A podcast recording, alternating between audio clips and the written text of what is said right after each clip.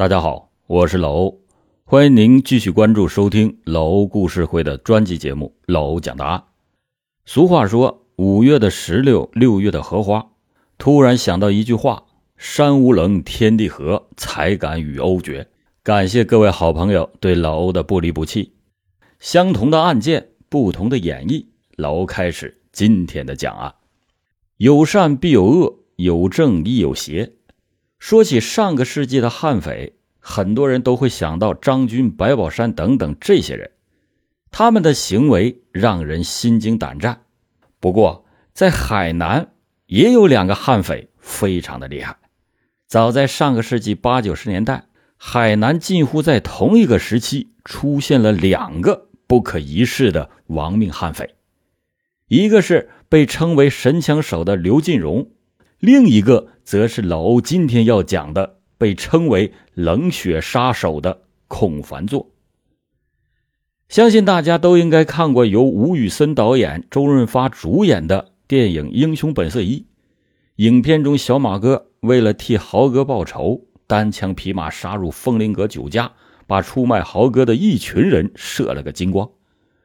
而现实当中，孔凡作真的也是上演了这一幕。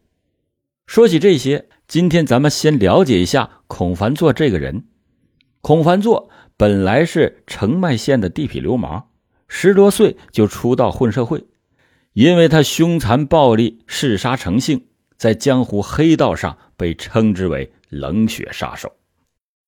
一九九二年的十月，一个靠黑道起家、拥有十多亿美元的美籍华人富豪林某上海南岛来炒地皮。他看中了澄迈县老城镇靠大海的一片港口地皮，他就想高价炒卖。而另一位搞房地产的，同样也是财大气粗的香港老板徐某，也看上了这块地皮。两位老板为了各自丰厚的利益，逞凶斗狠，互不相让，最后发展到了雇请黑社会杀手来摆平对方。十二月十日的晚上。澄迈县老城镇拔南村的村民黑帮成员孔令忠的家里，灯光灰暗，烟雾弥漫，有十多个身上刺着龙形纹身的汉子，乱七八糟的坐在客厅的沙发上，正在听一个西装革履的中年人讲话：“兄弟们，我的老板想给你们一笔大生意来做，如果除掉许老板一伙人，就给你们二十万元人民币。”这时候，一个高鼻梁、黑脸膛、一副舵爷老大派头的家伙狂叫着说：“老子本来就是吃血泡饭的，杀多少人杀谁都行，但这次要五十万元，少一个子儿也不干。”穿西装的略一沉思，一拍桌子叫道：“好，成交！先给你十万元定金，剩下的等你们事儿办成之后全部付清。”说着，他就把一只装满钱的密码箱推给了那位老大。这位老大就是今天老欧要讲的孔凡作。一九九二年十二月十六日晚上十点钟，澄迈县老城镇的大富豪歌舞厅，彩灯闪烁，乐曲缠绵，一个个舞客搂抱着温馨的小姐，正在如醉如痴的摇摆着，在尽情的寻欢作乐，全然不知道一场血腥的大屠杀。即将开始。能够开这样歌舞厅的人，自然不是泛泛之辈。歌舞厅的老板是澄迈县很有名气的黑帮头目许老板。许老板在当地那颇有势力，经营着多家歌舞厅和娱乐城，暗中又从事着卖淫、走私等活动，收入颇丰。同城的另一个黑社会头目林某和许老板明争暗斗过多次。在黑吃黑的斗争中，许老板手下众多，资金雄厚，又有保护伞，大占上风。林某就多次的被许老板抢了地盘，眼看着就要被击垮。林某眼见着横竖都要完蛋，就一咬牙，拿出了所有的积蓄，请来了海南黑道上赫赫有名的所谓的第一杀手。就在案发的前一天。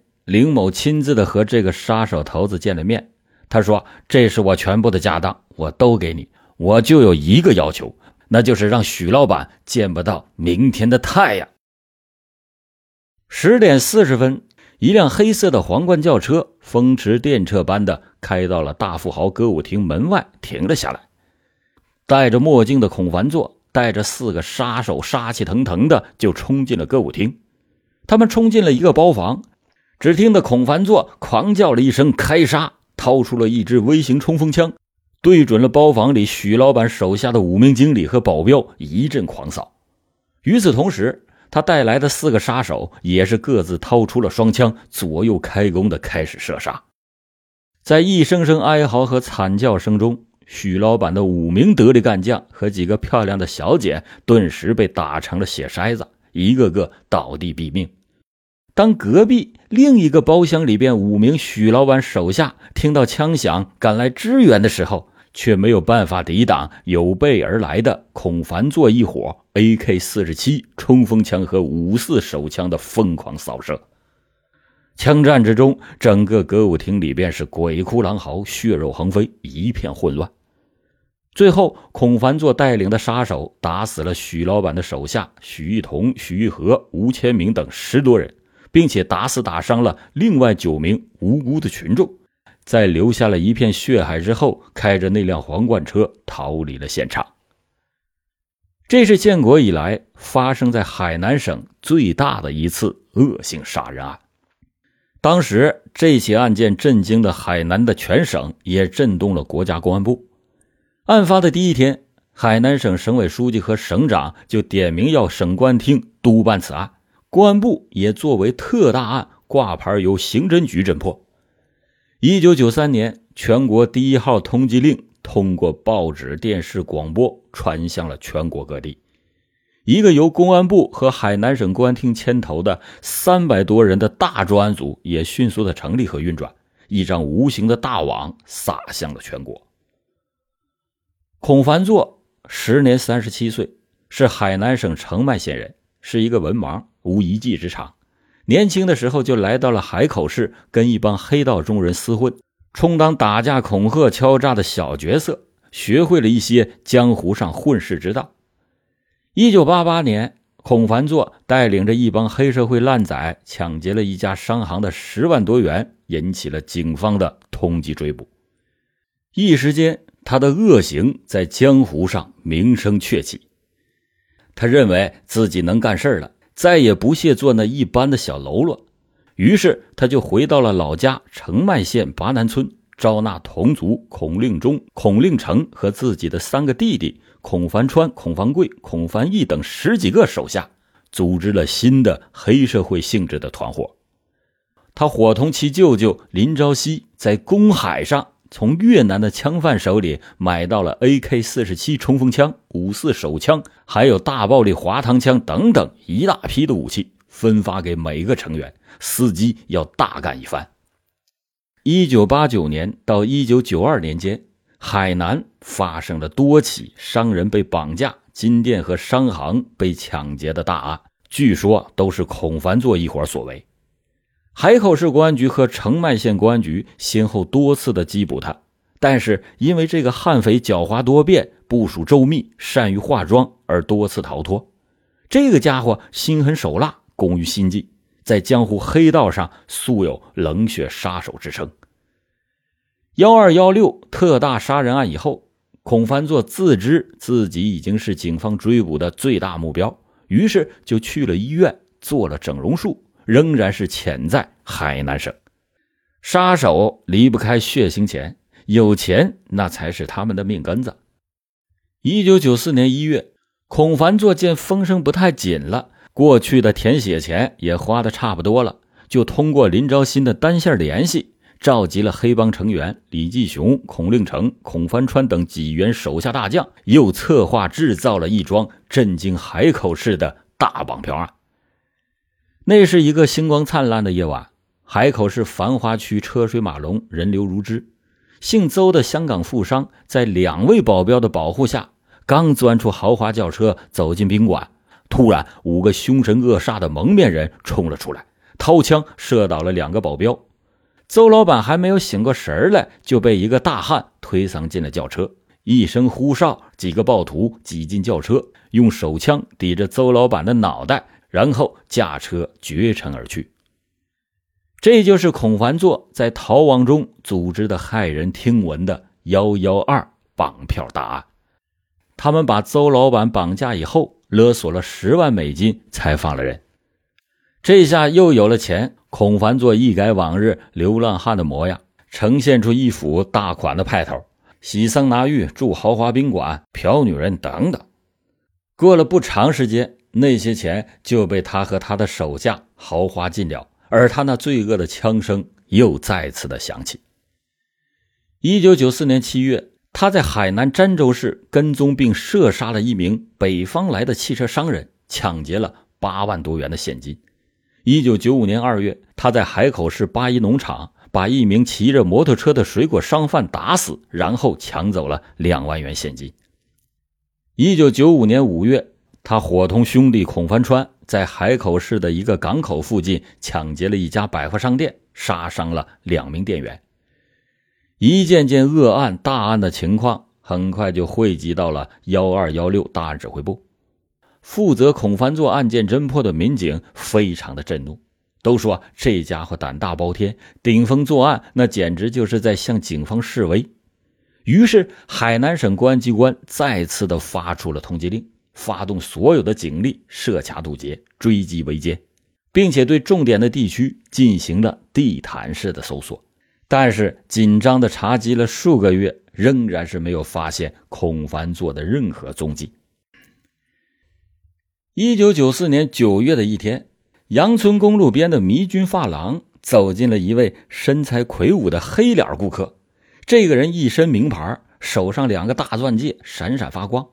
从重庆市万盛区来的发廊小姐吴某，悄眼打量就知道这是一位款爷。于是他马上凑上前去，朱红的香唇凑近了他的耳边，轻轻地说：“老板，按摩吗？包你舒服安逸。”来的这个人也是深谙此道，两个人就溜进了后面的暗室。进入这个银窝寻欢的，就是冷血杀手孔繁作。不过现在已经化名李全，职业是水果批发商。漂亮的按摩女郎吴某把他是服侍的非常的舒心爽快，他一高兴甩手就给了吴某两千元。这个有丈夫有孩子的风韵少妇满心欢喜，当时就约李老板要经常来耍。果然迷恋吴某色美肉香的孔繁作，从此就与他勾搭在一起。吴某呢，也心甘情愿的就做了他的贫妇。一九九四年十一月，迷君发廊被当地的一伙地痞烂仔给砸烂了，没有去处的吴小姐便干脆搬去和孔凡作开始同居。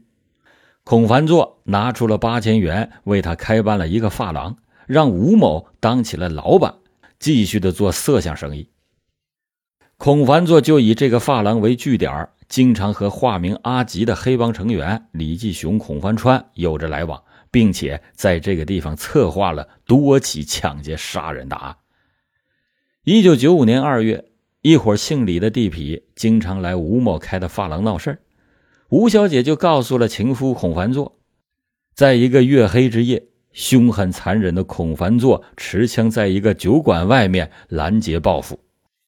李某一伙六个人喝完酒，刚刚走出酒馆，孔繁作就掏出了双枪，猛烈的射杀，当场就杀死了两个人，重伤了三人。冷血杀手做完案以后，当夜就携带着情妇吴某开始潜逃。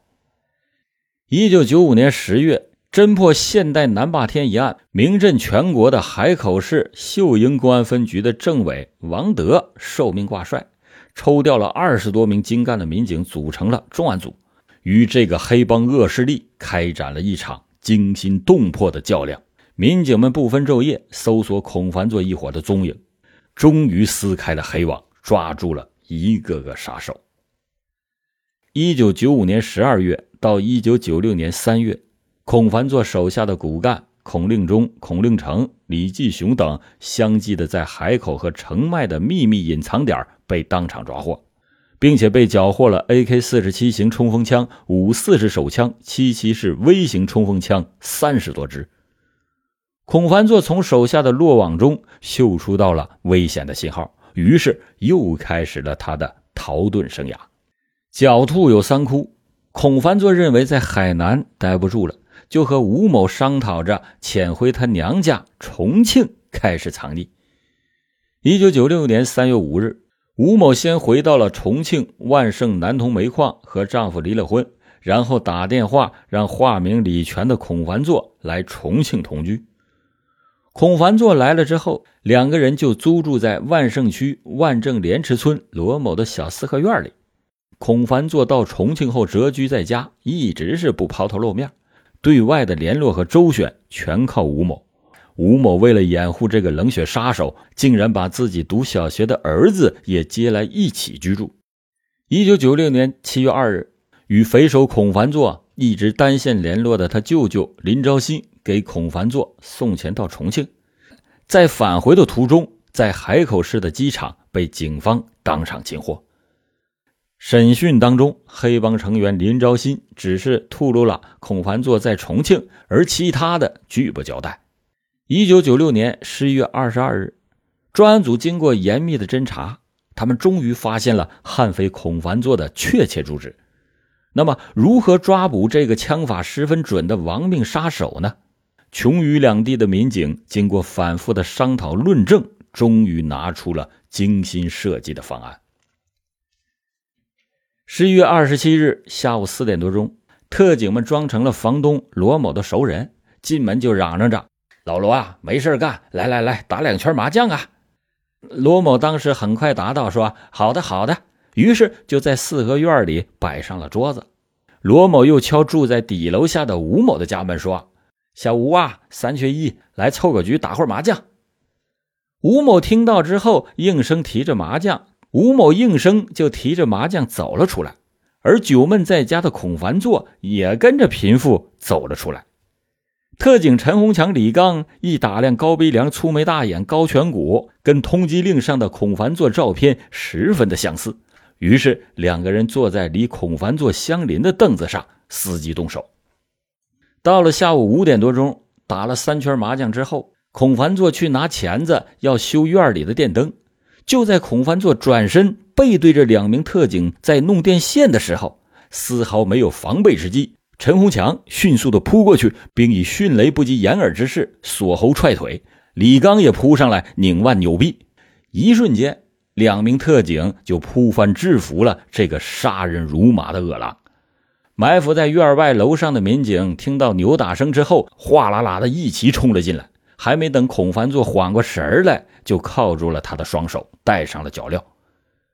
这个时候，孔凡作再有天大的能耐，那也是逃脱不掉了。